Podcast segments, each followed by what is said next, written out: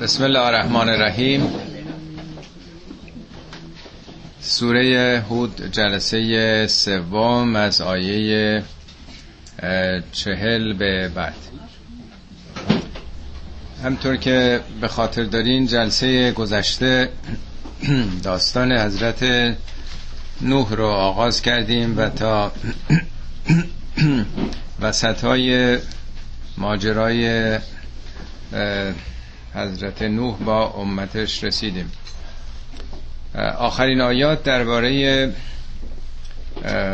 فرمان ساختن کشتی تحت نظر خدا و وحی خدا بود و استهزای مردم چون ظاهرا در سرزمینی که این کشتی رو می ساختن با آب فاصله داشته و مورد تمسخر مردم واقع می شده.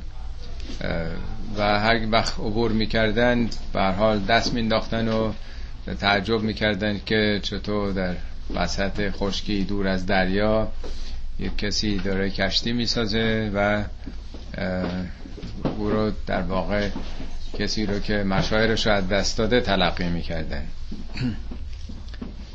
و میگه همچنان کشتی رو میساخت و هر وقتم مردم ور عبور می‌کردند ملع اون قوم سردمداران اون قوم مسخره می‌کردن تا اینجاها خوندیم که همچنان ساخت کشتی ادامه داشت و تمسخر مردم به ریشخند اونها هم جریان داشت.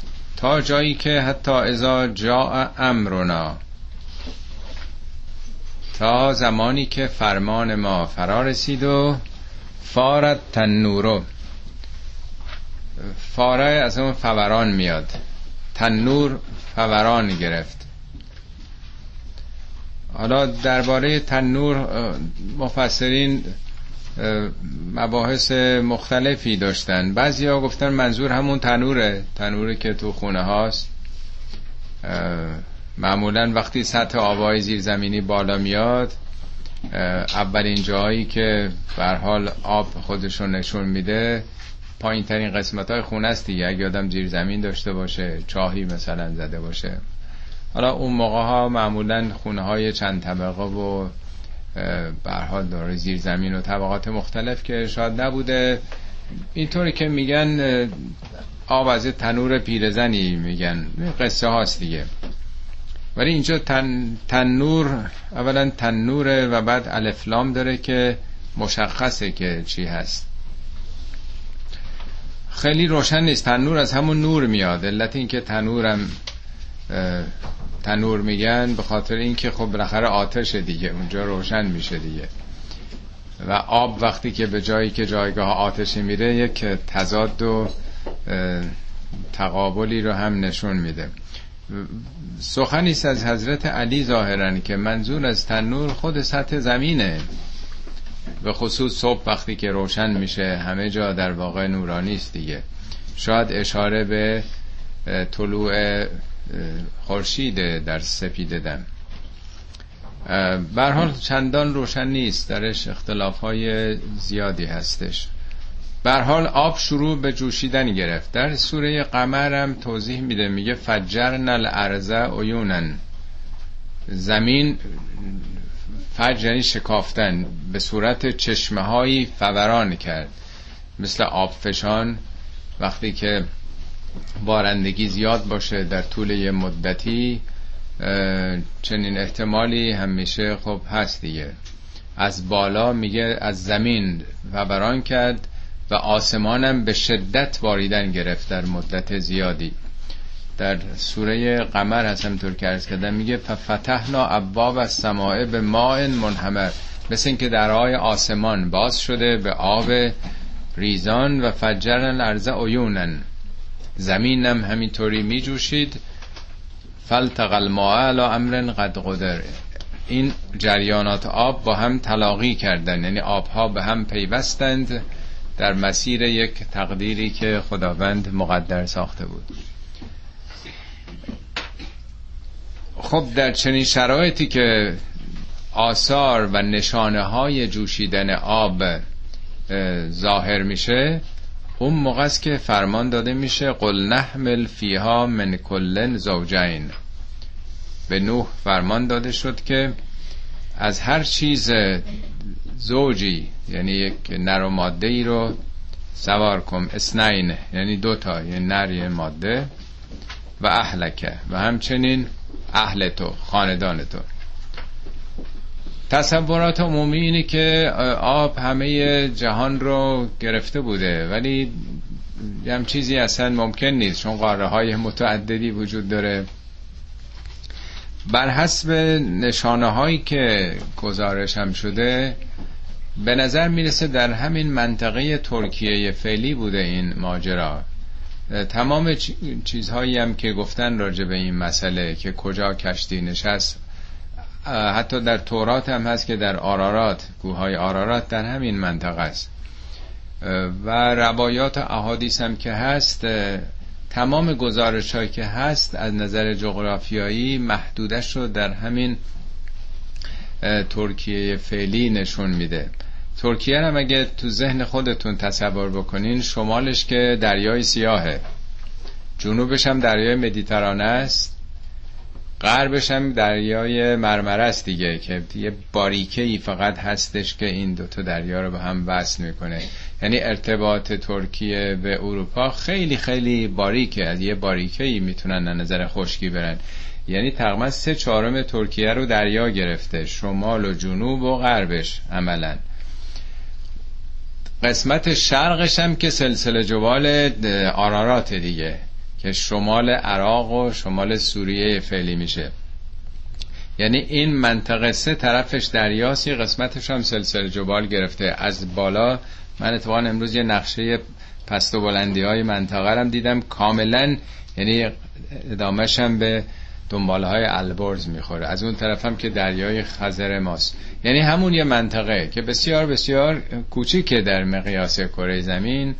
قاعدتا باید اون منطقه که دورورش هم همش آبه دریاهای سه طرفش دریاست بیشتر در معرض این طوفان ها سونامی یا امثال هم می‌تونه قرار گرفته باشه.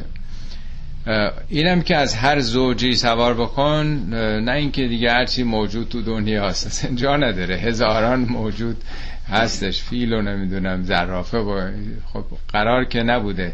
این که میگه از هر چیزی منظور قاعدتا هر چیزی است که حیوانات اهلی است که آدما باشون کار دارن دیگه. اگه گاو و گوسفندی هست یا سگ و گربه ای هست قاعدتا در اون حدی است که به منطقه خودشون ارتباط پیدا می‌کرده. چنین چیزی محال به نظر می‌رسه که هرچی موجود تو کره زمینه بخواد یه جفت سوار بکنه. اصلا تأمین غذای اونا خودش یک معضل بزرگی چون بر حسب اونچه که تو تورات نوشته ماها اینا رو آب بودن تا آب فروکش کرد. این موقع نبوده که ناگهان آب اومده بالا و فرداش هم رفته پایین. بر حال چنین فرمان می‌رسه که از هر کدام سوار بکن و اهلک از اهلت الا من سبق علیه القولو مگر اون که قول بر او پیشی گرفته. قول خدا یعنی اونهایی که بر حال غرق فسق و فجور بودند و استعداد هدایتشون از دست دادن حاضرم نشدن برگردن. و من آمنه. و همچنین هر کسی که ایمان آورده. یعنی پس از این حیوانات قاعدتا اهلی البته اینجا چیزی نگفته ولی میشه استنباط کرد. و خاندان خودتو به استثنای اونها که بر حال مشمول این نجات نیستن و تمام کسانی که ایمان آوردن و ما آمن معهو الا قلیلون. جزی قلیلی هم به نوح ایمان نیاورده بودند. این تعداد قلیلی بودن. حالا دیگه خیلی هم مهم نیست که تعدادشون چقدر بوده. قرآن وارد این جزئیات نمیشه. و قال کبو فیها بسم الله مجراها و مرساها. ان ربی لغفور رحیم. خب وقتی که آب آشکار میشه علائمش فرمان داده میشه که سوار شین. وقتی هم که دیگه سوار میشن میگه قالر کبو سوار شوید. بسم الله مجراها به نام خدا. مجرا یعنی زمان و مکان جریانشه دیگه. به نام خدا وقتی سوار میشین بسم الله. و مرسا. مرسا این که لنگر میندازید توقف کشتی. یعنی حرکت کشتی به نام خداست. تحت توجهات خداست. آیا منظور لفظه؟ چون ما عادت کردیم یه چیزایی رو وقتی میگیم بسم الله تکرار یه لفظ رو مد نظر داریم.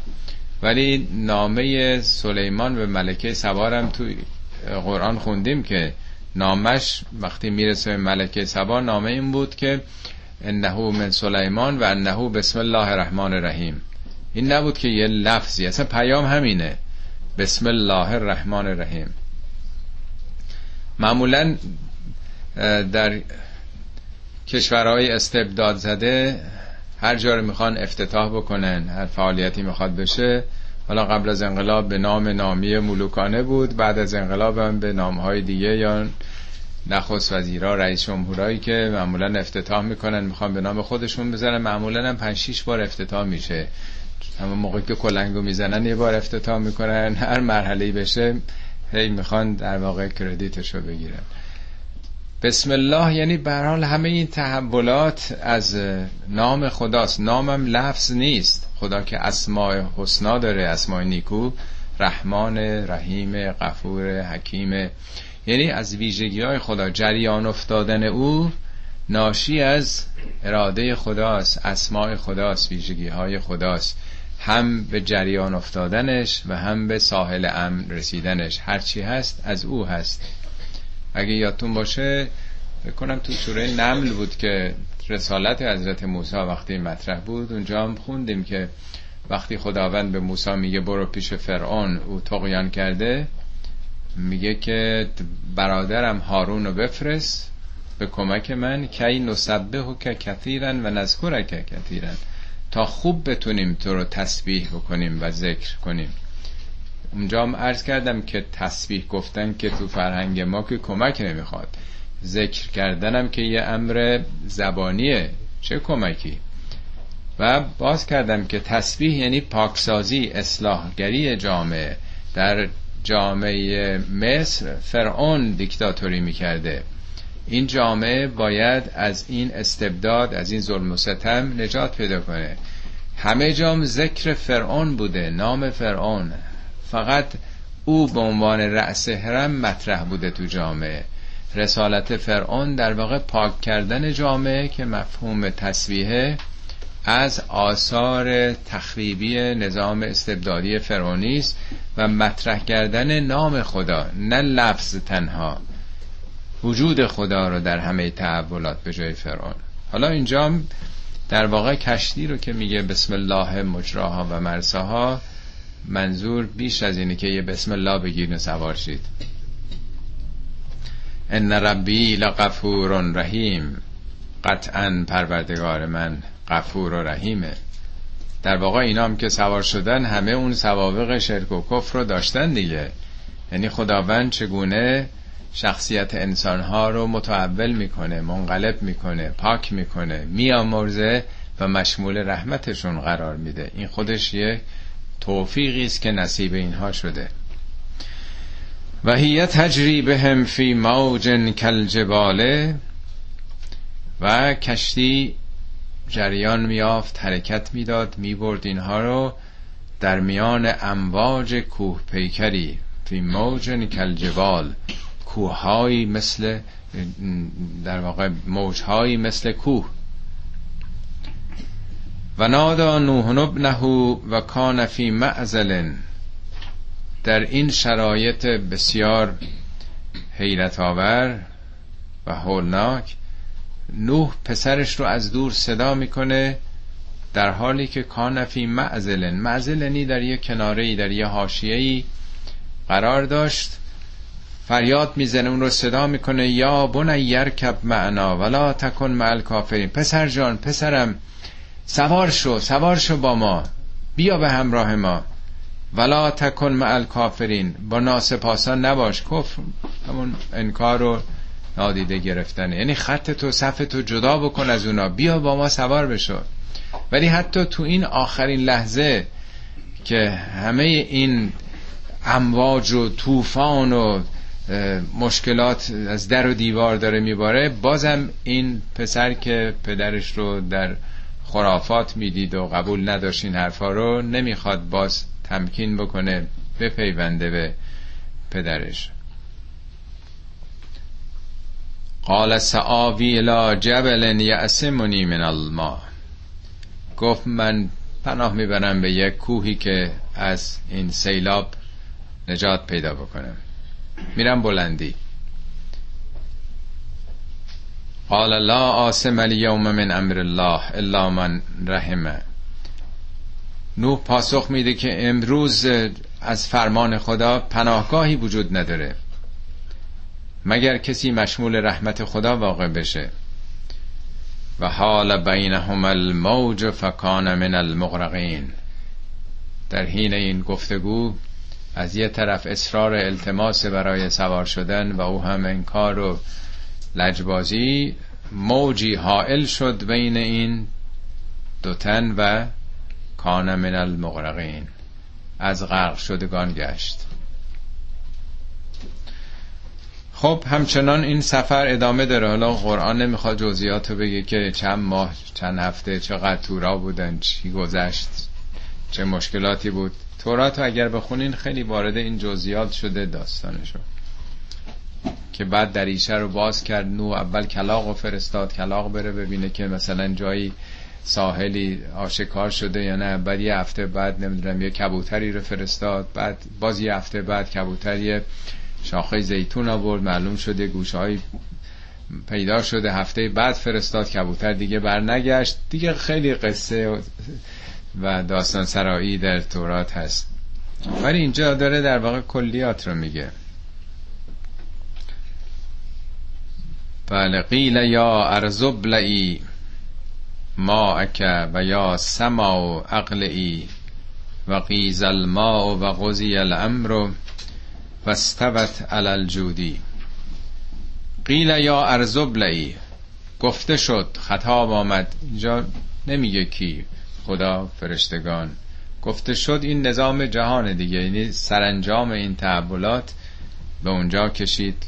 چنین فرمان تکوینی این تشریعی هم نیست. نازل شد که یا ای زمین ابلی بل یعنی در خود فرو بردن.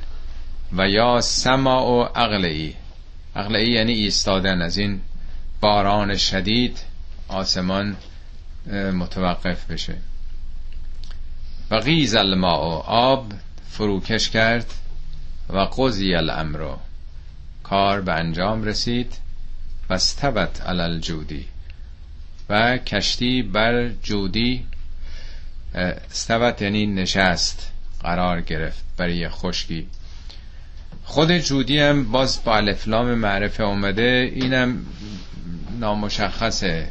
هم مثل تنور این چون حوادثی است مربوط نمی‌دونیم شاید ده هزار سال پیش. خیلی گذشته است. اصلا تاریخی نبوده که بتونیم بگیم که کی بوده. جودی رو میگن که کوهی بوده. کوه جودی که در تورات هستش. قسمت هایی از سلسله جبال آرارات که همطور که از کردم در شرق ترکیه است. بعضی هم گفتن در بسره بسره هم در واقع در دامنه های آرارات در عراق. پایین این قسمت عراق و سوریه است دیگه. همه اینا به سلسله جبال آرارات مربوط میشه. بعضی ها گفتن جودی اصلش چم کردی بوده چون منطقه کردستان هست. تمام کردها در دامنه این کوههای آرارات دو طرف زندگی می‌کنن. کردی تبدیل به جردی شده و در زبان یونانی هم جودیه.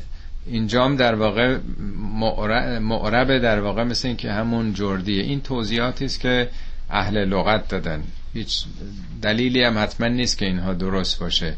ولی خواستن که ببینن که کجاست این. همین الفلام که آمده شاید یه آیه و یه نشانهی برای آیندگان باشه. خیلی چیزا هست که قدیم نمی‌دونستن در زمانهای اخیر در قرآن فهمیده شده کشف شده چه مسائل علمی چه غیر از اون. شاید هم در آینده این متوجه بشن. در حال به نظر هدایتی اون که برای ما مطرحه که بالاخره وقتی آب یواش یواش فروکش کرد در یه جایی کشتی نشست دیگه. و قیل بعدن للقوم الظالمین. گفته شد که دور باد بر قوم ستمگر. باز اینجام فائلش نیست. گفته شد حالا مردم گفتن خدا گفته فرشته یا اصلا این یه حقیقتی است. این بیانی است که مردم ستمگر دور شدن از رحمت خدا. وقتی کشتی به حال بر یک سطحی قرار گرفت نجات پیدا کردند در واقع این پیام هست این تنین در جهان هستی شنیده میشه که دور شدن ستمگران از رحمت خدا. و نادا نوح ربه فقال رب نبنی ان نبنی من اهلی و ان وعدک الحق و انت احکم الحاکمین خب حالا که کشتی دیگه احساس میشه که فعلا روی خشکی نشسته حالا چند ماه چقدر طول کشیده خدا می‌دونه. قاعدتا در طول این مدت که امواج کوه پیکری در برابر کشتی بود و همه فکر و ذکر و هم مقم نوح و ساکنان کشتی حفظ جان و نگرانی از آینده بود که چی میشه به کجا میره. ما کجا بالاخره سر در خواهیم آورد؟ قاعدتا در این حوادث سهمگین همه توجهات او معطوف به اصل ماجرا و حفظ جان ساکنان بود. حالا که نشستن یه جای آرامش نسبی وقتی حاصل میشه نوح به یاد فرزندش میفته. حالا که قراره پیاده بشیم پسرم و تنها پسرشم ظاهرم بوده از دست دادم. اینجاست که با خدای خودش راز و نیاز می‌کنه. و نادا نوح ربه نوح با پروردگارش ندا کرد. فقال رب ان نبنی من اهلی. خدایا خداوندگارا پسرم جز اهلم بوده جز خانوادم بوده. و ان وعدک الحق وعده تو هم که راسته. و انت احکم الحاکمین تو که بهترین حاکمین هستی. اینجا درخواستی ظاهرا نیست. فقط همین میگه خدایی که تو وعده داده بودی که من خانوادت رو نجات میدم. وعده های تو هم که همش صادقانه است. تو هم که بهترین حاکمانی. دیگه نمی‌خواد بگه که چی. دیگه معلومه که یعنی در واقع می‌خواد در واقع مثل اینکه امید داشته که با اینکه دیده به چشم خودش که اون غرق شده ولی همینطور که کشتی ما بالاخره به یک ساحلی یه جایی رسیده چه بسا اونم از یه جایی سر در بیاره در یه خشکی یا آب مثلا. نشون میده همچنان امید به نجات فرزندش داشته چون این باور رو داشته که سخن خدا حقه. در حالی که قبلا وقتی خداوند میگه که سوار کشتی بشید نجاتتون میدم تو همین آیه چندم بود؟ بله میگه که مگر اونهایی که قول بر اونها پیشی گرفته یعنی این نیست که همه نجات پیدا کنن از بله؟ هنوز که نرسیدیم به 49 بله. چل بله. و قبل از اونم باز آیه فکر می‌کنم سی و هفت بود. بله. آیه سی و هفتم میگه کشتی رو بساز زیر نظر ما ولا تخاطبنی فلدین ظلمو انهم مغرقون. با من درباره ظالمان صحبت نکن پارتی بازی نکن به قول معروف. اونا غرق میشن. خب پسرش هم از اونا بوده دیگه. یعنی اینجام خداوند هشدار بهش داده که با من در مورد کسی خب بالاخره نظر آفریدگارش معلوم بده که این احساسات پدری خب وجود داره دیگه. اونها غرق میشن. خب عطفه به اونه که مثل این که دیگه یادش رفته موسا یا توجه اون موقع نداشته یا باور نمی‌کرده که پسر خودش هم غرق بشه حتما او سوار خواهد شد. و شایدم تو ذهنش بوده که خدا بالاخره ما رو استثنایی بر بنده قائل میشه. این خودش نکته ایه حالا در قرآن است که 950 سال تبلیغ می‌کرده. ناخداگاه آدم این انتظار برش به وجود میاد که خب خدا حتما دیگه بالاخره اگر توسلی شفاعتی در کار باشه اول رجب همسر و فرزند خداوند این کار رو رایت می‌کنه. ولی همسر فرعون جز نجات پیدا کنندگان نبود. نجات پیدا نکرد. پسرش هم نبود. یعنی اگر قرار بود که پیامبران می‌تونستن خارج از ضوابط الهی کسانی رو استثناعا پارتی بازی بکنن به بهشت ببرنشون قاعدتا چه کسی نزدیکتر از همسر و فرزند یک پیامبر.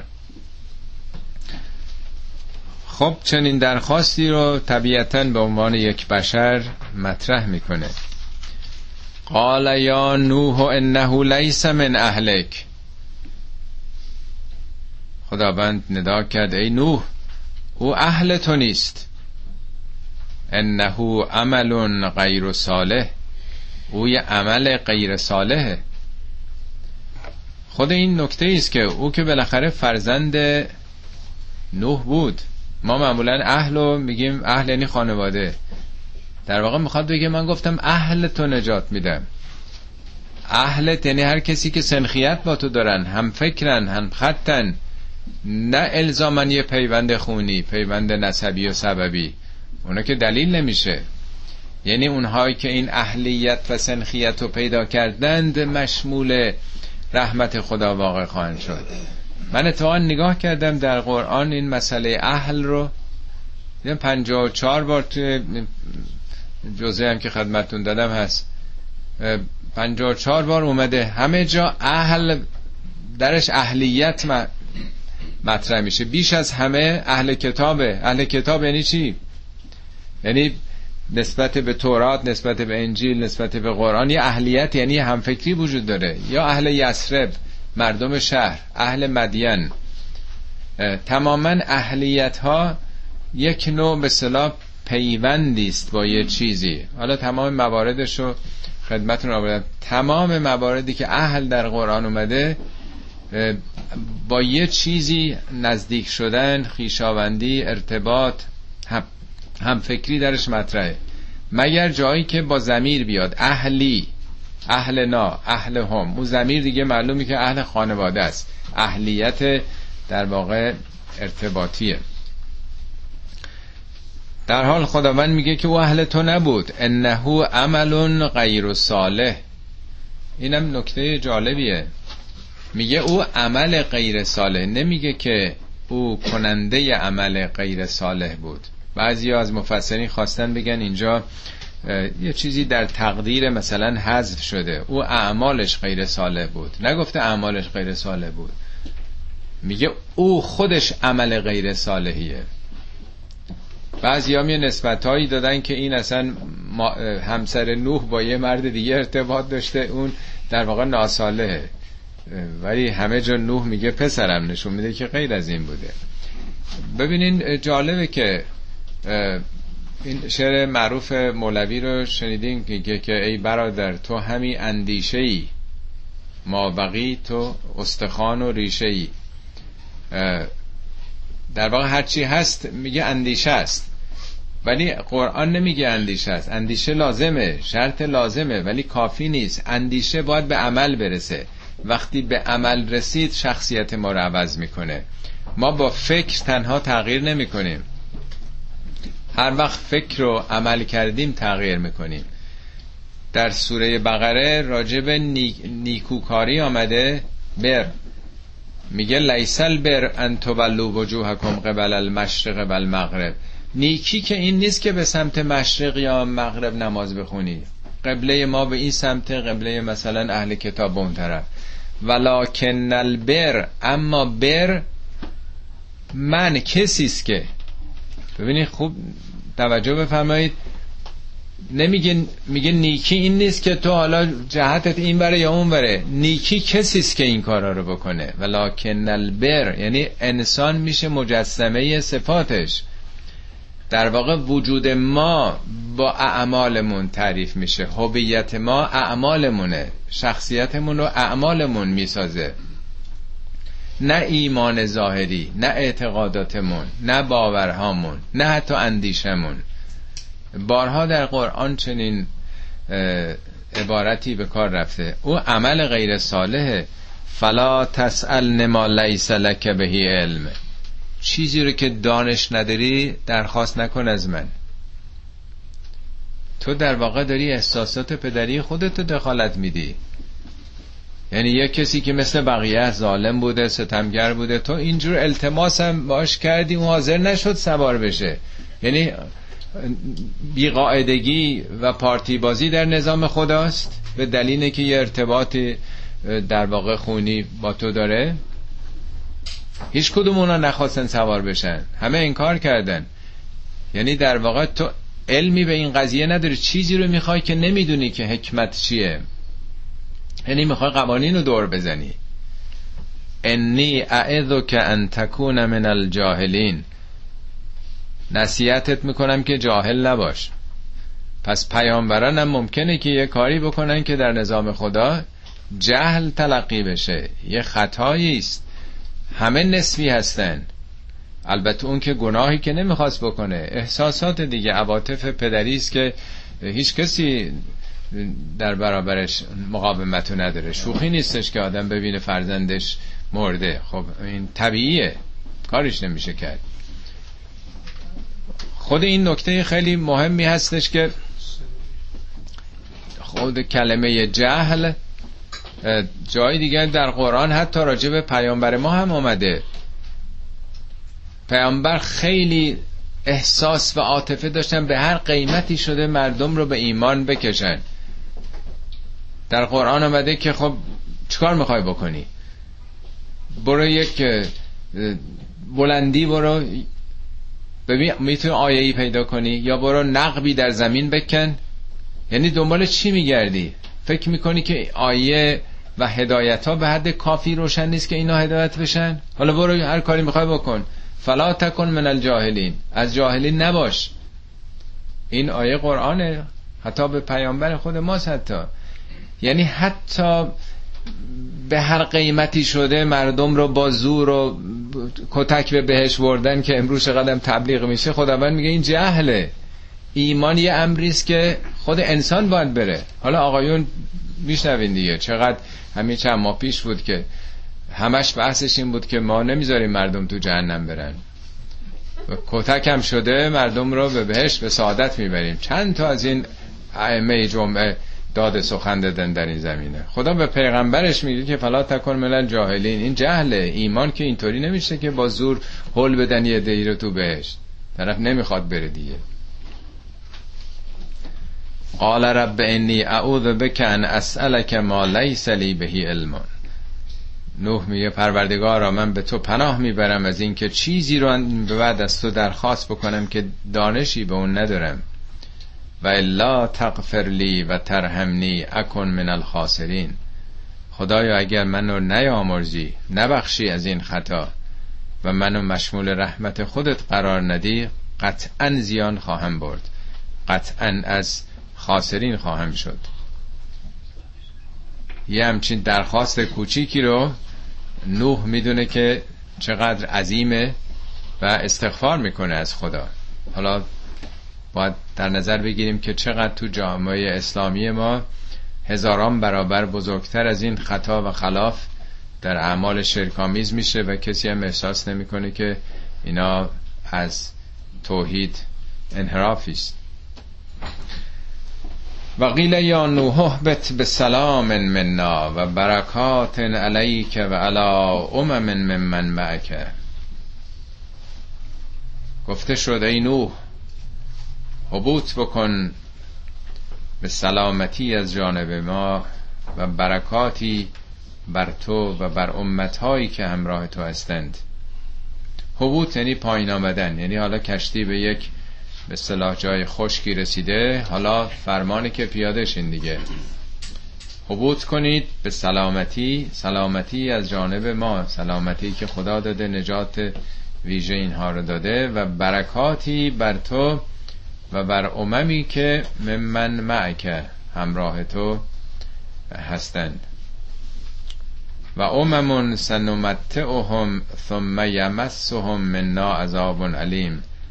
همچنین بر امتهایی که همه اونا رو بهرهمند خواهم کرد از نعماتم. ثم یمسهم منا عذاب علیم. سپس حالا یعنی توضیح می‌خواد. عذاب دردناکی به خاطر شرک و کفر و انرافشون خواهند چشید. که از این به بعد از آیات بعد در واقع شروع میشه داستان اقوامی که بعد از نوح پدید آمدن و چگونه به خاطر انحراف مشمول عوارض و عواقب اعمالشون شده. اینجا کلمه که امت هایی که با تو هستن قاعدتا ممکن از قبایل شهرهای مختلف مثلا از هر قسمتی یکی دو نفر بودن قاعدتا امت یعنی اونا که یک نظر و هدف واحدی دارن. امه از امه میاد به معنای اصل و هدف. حالا شاید هم بعضی گفتن حیوانات هم در واقع هر کدوم یک در واقع شعبه و یک بخش هستن دیگه. قرآن جنبندگان رو هم همه رو امتهایی می‌دونه. میگه که اونها هم امتهایی مثل شما هستن. یعنی در واقع تو این آیه هم وعده سلامت و برکت به نوح میده و هم تداوم نسل نوح که از نسل او امتهای دیگه ای پدید خواهند آمد. تلک من انباء الغیب نوحی ها الیک. اونچه گفته شد از خبرهای غیبه غیب یعنی قایب برای مردم. مردم خبری نداشتن. از کسی نشنیده بودن یا نخونده بودن. با این جزیات به این شکل. نوحی ها الیک ما بر تو وحی می‌کنیم. ما کنت تعلمها انت ولا قومک من قبل. نه تو قبلا می‌دونستی این رو نه قوم تو می‌دونست. عین این سخن رو قبلا در مورد یوسف رم سوره قبل خوندیم. خیلی ها نظرشون اینه میگن که پیامبر اون چی که راجع به داستان انبیا نقل کرده اینا در واقع همون حرفایی است که در زمان او زده می شده پیامبر در واقع روایت کرده.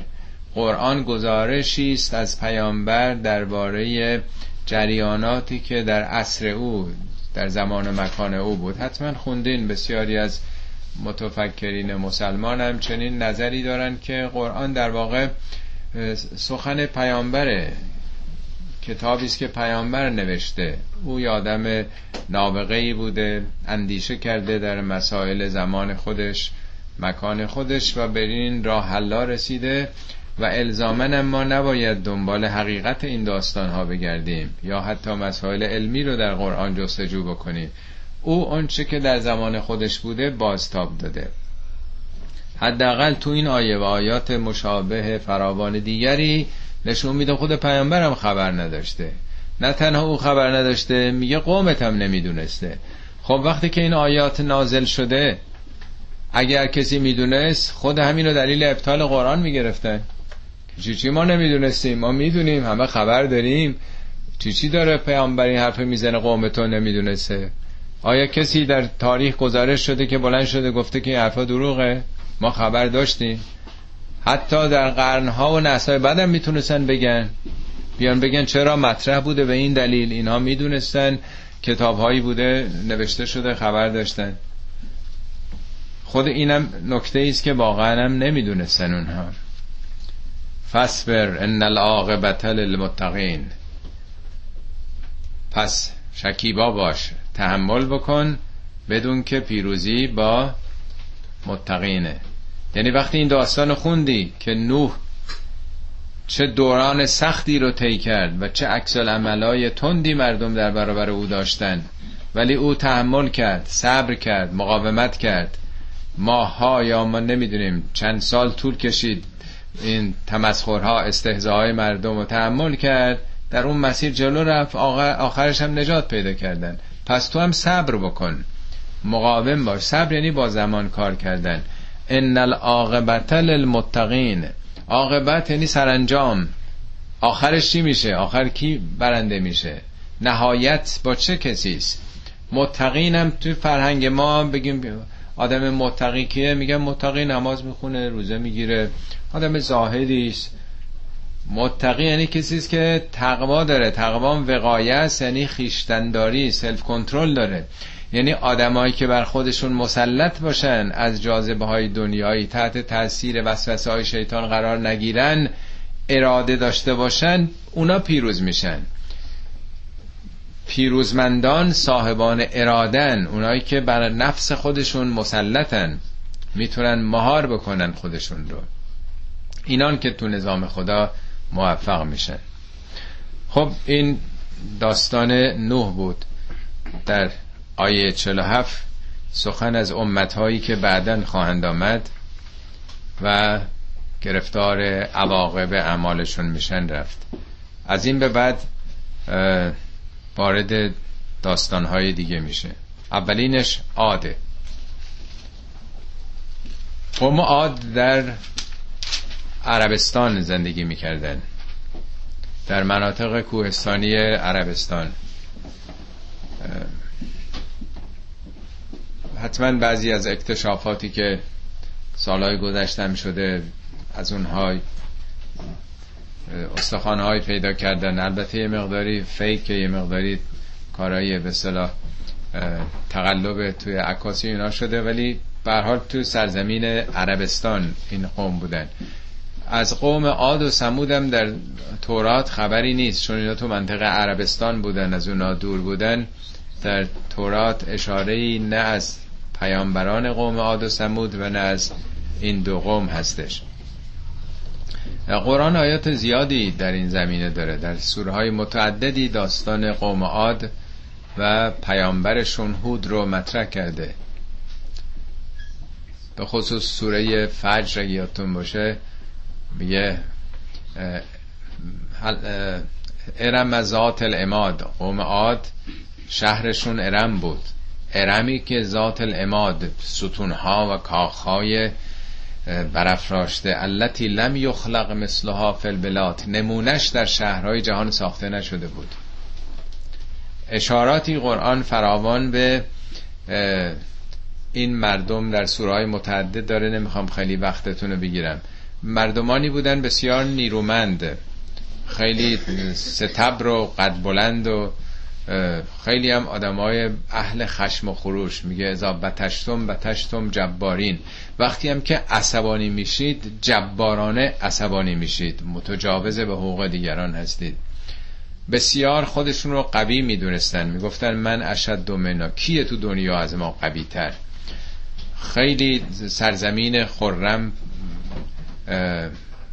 سبز و خرم و شرایط زیستی بسیار عالی.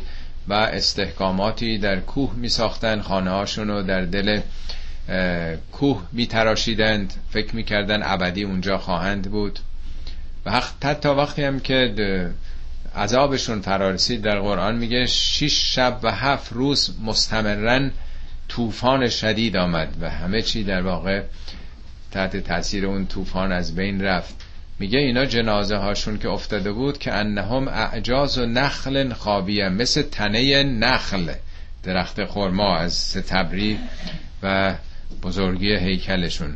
یعنی حالا شرایط زیستی بوده یا اون هزارها و قرنهای گذشته در یه شرایط خاصی یک چنین انسانهای نیرومندی پدید آمده بودند که بسیار جبارانه زندگی می‌کردن. بر حال سخن از چنین قومی است در گذشته تاریخ. البته عاد ریشه تاریخی هم داره. قرآن این قوم در واقع نسل متأخر گرفته. مثل خود ما ایرانیا که خب حالا ایرانیای کی؟ دوران 2500 سال 3000 سال پیش یا ایرانیای امروز. قرآن عادن الاولا عاد اولی رو جدا کرده. مثل اینکه هزارها یا قرنها اینا زندگی می‌کردن. یه قوم ویژه‌ای از اون مردم عاد که هود پیامبر اونها بوده. و الا عادن اخاهم هودن. به سوی قوم عاد برادرشون هود رو فرستادیم. منظور از برادر نه اینکه برادر بوده. یعنی روابط برادرانه بوده. این غریبه نبوده. با یه زبان دیگه نبوده. از یه جای دیگه نیومده بوده. رئیس هم براشون نفرستاده بودیم. برادرشون یعنی به عنوان یک مسلح به عنوان یک دوستدار روابط برادرانه بر اونها فرستادیم. قال یا قوم اعبدوا الله ما لكم من اله غیره.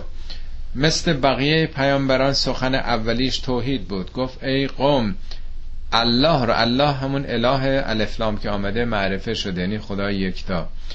نسبت به او فقط تعبد داشته باشید. که به جز او خدای دیگه ای وجود نداره. ان انتم الا مفترون. خدایان دیگه ای که برای خودتون قرار دادین همش مندرآوردیه مفترون افترا یعنی ساختگی یعنی بافتن. خیالات موهومه تصورات خودتونه. اینا واقعیتی در جهان نداره. آنچه که به جز او می‌خوانید همش خیالات ساخته شده است. یا قوم لا اسألكم علیه اجرن. این قومه کسرش قومی بوده. هم وطنانم هم شهریانم. ببینه هم میگه خدا میگه برادرتون تا آخرشم هم هود هم بقیه پیامبران تماما با ملت ملت من. هم شهریانم هم وطنانم عزیزانم. همش در واقع رابطه صمیمی می‌خوان برقرار بکنن. من که از شما اجری نخواستم. اجر من بر اون کسی است که منو آفریده. افلا تعقلون؟ آیا چرا, چرا عقلتون رو به کار نمی‌برید؟ یعنی من که از شما چیزی نمی‌خوام. وقتی کسی مزدی نمی‌خواد مالی نمی‌خواد نمی‌خواد رئیس بشه لاقل فکر کنین که پس برای چی داری این حرفا رو می‌زنه؟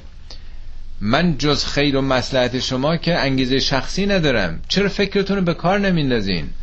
هر کسی تا حالا اومده یه چیزی گفته انتظاری داشته که به یه مال و منالی برسه رئیس بشه وجوهات بگیره خمس زکات بگیره یه گوشه بشینه کار نکنه فقط پول بش بدن. من که پول نمی‌خوام. حالا متقایسه کنید با اون چه که رسم شده این پیامبران از خدای واحد سخن می‌گفتن پول نمی‌گرفتن یه عده‌ای به جای خدای واحد خدایان متعدد قائل میشن و پول من مردم می‌خوان. طلبکارم هستن. دین توحیدی خدا رو به شرک آلوده می‌کنن شخصیت پرست میشن. اون وقت برای این انحرافی که در دین مردم به وجود آوردن انتظار خمس و زکات و نمی‌دونم بقیه وجوهات هم دارن. و یا قوم استغفروا ربکم ثم توبوا الیه یرسل السماء علیکم مدرارا و یزدکم قوتا الى قوتکم ولا تتولوا مجرمین. ای قوم من از پروردگارتون طلب بخشش بکنید. ثم توبوا الیه سپس برگردید به سوی او. قبلا تو جلسه اول یا دوم شبیه این هم بود که کل رسولان چنین چیزی رو از مردم می‌خواستن. استغفارم باز از موضوعاتی است که ما متاسفانه بد فهمیدیم. استغفار باب استفال قفر است.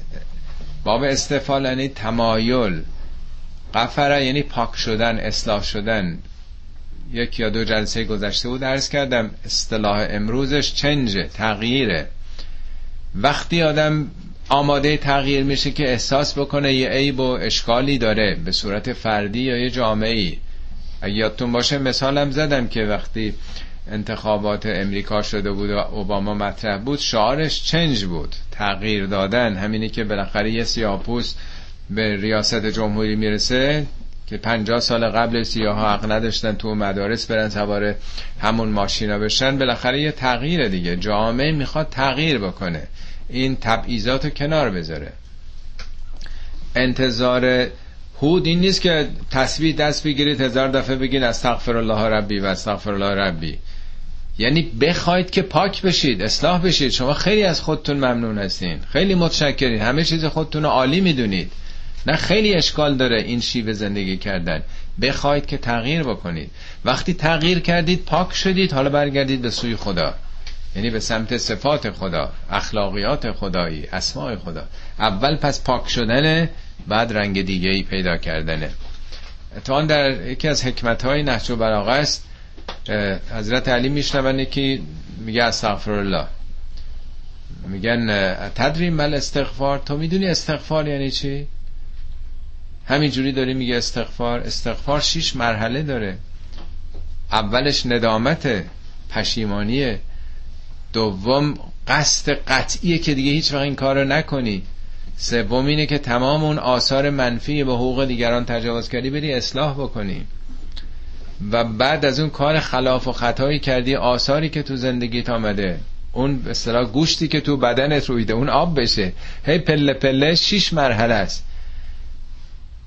ما مگه بارها این مثالم عرض کردم مگه غیر از اینه که تو کارهای دنیای خودمون وقتی یه چیزی پشیمون میشیم همین کافی نیست که بگیم پشیمونم. فرض کنید شما تشریف بردین حالا مشکل قندی دارید مشکل نمی‌دونم چربی خون دارید. حالا مهمونی تشریف بردین. عروسی بوده مهمونی بوده. شام مفصلی میل کردید یا بعضی هم ایرونی عادت دارن کله پاچه ای مثلا. خب طرف پشیمون میشه که حالا قند خونش رفته بالا چربی. این کافیه بگه استغفر الله نمیشه که. دیگه تصمیم بگیر این کارو نکنی. هیچ وقت هم این کارو نکنی. و بعدم حالا چربیت رفته بالا قندت رفته بالا یه مقداری ورزش بکن این باید کالوریا بسوزه. این چربی باید از بین بره. برو قرص کلسترول مصرف بکن تا این آثارش از بدنت بره. پس یه اتفاقی که افتاده فقط به لفظ که نیست آدم بگه که من این لفظ گفتم صد دفعه با تصویح گردوندم استغفر الله خب دیگه خدا دیگه چی می‌خواد؟ نه تغییر جهته. اینو بخونید تو خود نهج براغه چند قشنگ توضیح میده که کاملا عملی حقوقی که پایمال کردی حق دیگران رو برو بده. باید آب بشه این چیزایی که رشوه گرفتی و راه بد رفتی بدن. باید یه چیز دیگه بشه بدنت. اون وقت می‌تونی بگی که استغفر الله حالا خطاب به اون قوم پاکسازی اصلاح جامعه است. و بعد برگشت به خداست اون وقت یرسل السماع علیکم مدرارن اگر چنین بکنین آسمان بر شما. مدرار یعنی ریزش فراوان در واقع باران. آیا منظور فقط ریزش بارانه که در این صورت باید یه ارتباطی بین اعمال انسانها و نزولات جدوی و طبیعت باشه؟ یا سما اون چی که بالاست دیگه؟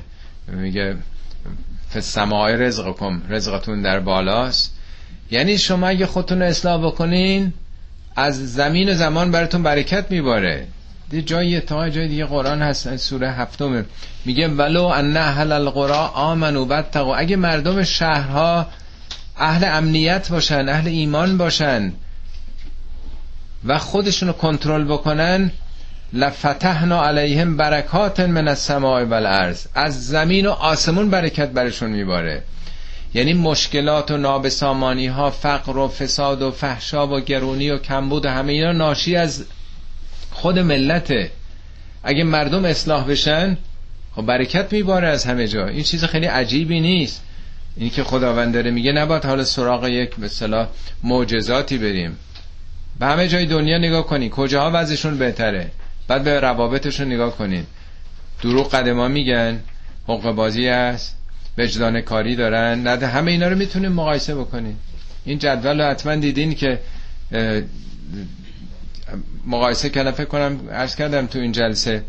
کشورها رو با هم مقایسه کردن که کدوم یکی از کشورها مسلمون ترن با ارزش های قرآنی 114 تا آیتم روشن کردن که با اینا مقایسه کنیم عدالت و فلان. دونه مفصله. فکر کنم یه بار گفتم خدمتون. در سی و هفت کشور اول هیچ کشور اسلامی وجود نداره. اولینش نف... سی و هشتم مالزیه. متوسط کشور اسلامی 112 است. در ردیف 112 ایران 167 8 ما که اسلام ناب محمدی داریم آخر 178 بیشتر نیست. ما منتهای جدول هستیم. با ضوابطی که آمده که کدوم جامعه اسلامی تره؟ ما افتادیم فنلاند و سوم سوئد نه زلاند زلاند نو فکر کنم. زلاند زل... نیوزیلند نیوزیلند نیوزیلند اوله و اینا هیچ کدومش هم اصلا خبر ندارن از قرآن این ارزش ها. این معیارا رو مقایسه کرده. خب می‌بینیم که وقتی که دارن رعایت می‌کنن بعضشون هم بهتر میشه دیگه. اگر چنین بکنید از زمین و زمان بر شما برکت میباره آسمان پرباران و یزد کم قوتن الا قوت کم جامعتون نیرومند میشه قدرت پیدا می‌کنید. حالا قدرت چه؟ قدرت فرهنگی بگیریم علمی بگیریم قدرت نظامی بگیریم همه چی. ولا تتولا مجرمین. مجرمانه پشت نکنید. قالو یا هود ما جئتنا به بینتن گفتن ای هود تو که بابا معجزه ای برای ما نیوردی و ما نحنو به تارکی آلهتنا عن قولک. ما هم که با این حرفای تو خدایانمونو که قرن هاست داریم میپرستیم پدرانمون میپرستیدن که دستبردار نیستیم از اون کارا با حرف تو. و ما نحنو لکه به مؤمنین. ما هم که ایمان آورنده به تو نیستیم با این حرفا. ان نقول الا ترا که بعض آلهتنا بسوئن تنها چیزی که می‌تونیم بگیم اینه که بعضی از این خدایان ما تو رو گرفتارت کردن. مشاعرت آسیب خورده. همیشه این تصور بوده که اگر قربانی پای بتها نکنیم خشمشون می‌گیره. تو کفر ورزیدی تو منکر شدی. حالا حتما تنبیه خدایان ما شامل تو شده. قال انی اشهد الله و اشهدو انی بریء مما تشرکون. گفت که خدا رو من به شهادت می‌گیرم. یعنی بی به بتهای اونها. وشهدو انی بری اون مما تشرکون. شما هم شاهد باشید که من از چیزایی که شما شرک میورزید بری هستم. بری رو بعضیا ترجمه می‌کنن بیزار بعضیا هم مبرا یعنی دیگه. یعنی من اینا رو قبول ندارم این حرفها.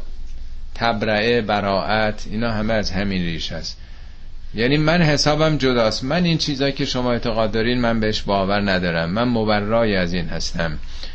آنچه که من دونهی به جز خداست. فکیدونی جمیعا. همه تون علیه من توطعه بکنین. کی دنی طرح و نقشه و توطعه ولا تنظرون. مهلت هم, هم ندین.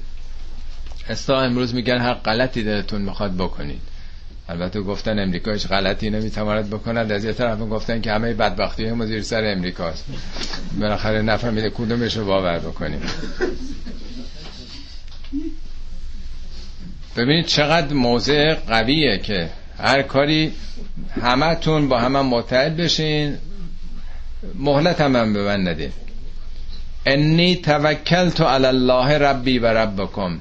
من به اون اللهی که هم ارباب منه و هم ارباب شماست. من به او تکیه کردم. پشتیبانم اونه. ما من دابت الله و آخذن به ناسیتها جنبنده ای نیست مگر اینکه پیشانیش به دست خداست. ناسیه رو میگن پیشانی بعضیا گفتن موی پیشانی.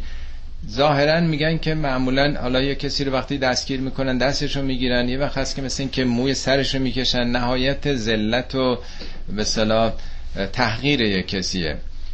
ولی چرا گفته ناسیه در جای دیگه قرآن هم میگه که روز قیامت هر کسی به ناسیش و با اقدامش خدا می‌گیره اون رو. یعنی چی؟ خدا همه موجودات رو. یه بارم اینو من فکر کنم عرض کردم خدمتون از نظر علمی هم تمام شخصیت ما پشت پیشانیمونه. کورتکس یعنی این قسمت وقتی آسیب ببینه ما دیگه هیچی نداریم. تمام شخصیت انسان در قسمت جلوی پیشانیه. بد و خوب بودنش همه اون چیزی که به انسان مربوط میشه. حتی حیوانات هم اکثرا در این قسمت جلوست. شما مغز انسان رو ببینید بخش های مختلف هر کدوم function ی داره. چه که مربوط به انسانیت ماست. کاراکتر هر شخصه پیشانی او هستش. حالا منظور یعنی یا هرچی هست من نمی‌دونم. یعنی خدا شخصیت و اعمال و رفتار هر کسی رو او گیرندش است. ان ربی علی صراط مستقیم. پروردگار من بر صراط مستقیمه. جالبه که خداوند به راه مستقیم هدایت می‌کنه. خودش هم در راه مستقیمه. خودش یعنی کاراش مستقیمه. کار خدا حالا اگر اینا گرفتار این عذاب ها شدند ناشی از رفتار خودشونه. کار خدا در سرات مستقیمه. این دو ستارم به سرعت بخونیم. نظر دیر شد ببخشید. فان تولوا فقل ابلغتكم ما ارسلت به الیکم حالا اگه پشت کردن به این حرفا اینو بهشون بگو که من اون چه که رسالت داشتم معمولیت داشتم به شما ابلاغ کردم. یعنی من وظیفه ما انجام دادم. و یستخلف ربی قوما غیرکم ولا تضرونه شیئا خب شما جارو میشین تو طبیعت. وقتی که راه خلاف و خطا برید خداوند قوم دیگری رو جایگزین شما خواهد کرد. ولا تضرونه شیئا. شما هم نمی‌تونید کوچکترین ضرری به خدا بزنید. جلو او رو که نمی‌تونید بگیرید. ان ربی علی کل شیء حفیظ. خدا بر هر چیزی حفیظه. یعنی نظامی که او قرار داده جهانی که آفریده جوامع انسانی رو که او رهبری و هدایت می‌کنه خدا محافظشه. همینطوری که نیست یه عده‌ای هر کاری دلشون می‌خواد بکنن و هیچ اتفاقی هم تو جهان نیفته. بالاخره یه محافظی جهان داره. ولما جاء امرنا نجینا هودا والذین آمنوا معه برحمت منا و نجیناهم من عذاب غلیظ. وقتی که فرمان ما فرا رسید مثل اونچه که درباره نوح بود هود رو و کسانی که با او ایمان آورده بودن نجات دادیم به رحمت ویژه ای از خودمان و اونها رو از عذاب قلیز عذاب سخت نجات دادیم. تلک آدن جهدو به آیات ربهم. این داستان عاد بود که نسبت به آیات پروردگارشون جهود کردن جهود یعنی انکار لجبازانه. میگه و جهدو و استیقنت ها انفسهم. انکار کردن آیات خدا رو در حالی که یقین داشتن. این روی ندانستن نیست. اون چی که قرآن محکوم می‌کنه یه کسی به خاطر منافع شخصی خودش نخواد حق رو بپذیره. ولی اگه آدم نرسیده باشه که انکاری نیست کفری نیست جهودی نیست. تلک آدن جهدو به آیات ربهم و اسا رسوله رسولان اون رو اسیان کردن نافرمانی کردن. پس اونا رو نافرمانی کردن چیکار کردند؟ و تبعو امر کل جبار انید پیرو فرمان جباران انید شدن. جباران یعنی دیکتاتورا مستبدین زمامداران ستمگر زمانه خودشون. خدا رو گذاشتن کنار رسولان اونا رو نافرمانی کردن ولی عبد و عبید و سرسپرده سلاطین و سرپرستان جامعه خودشون شدند. و او فی حاضه دنیا لعنتن و یوم القیامت. اینا لعنت در پیشون آمد. لعنت معناش یعنی دوری از رحمت خدا. با این رفتارها خودشون رو محروم کردن از رحمت خدا. هم در دنیا و هم در آخرت. دور شدن از اون خورشید جهان تاب رحمت. طبیعتا هر کی که دور باشه از اون نور و گرما بهره نمی‌بره دیگه. الا ان عادن کفروا ربهم. آگاه باشید که قوم عاد نسبت به پروردگارشون صاحب اختیارشون منکر شدند. الا بعدن لعادن. دور باد بر قوم عاد. قوم نوح منظور قوم قوم هود. عرض کردم عاد بخش های مختلفی در زمان های مختلف داشته ولی عاد دوران هود مورد نظره. صدق الله العلی العظیم. Thank you.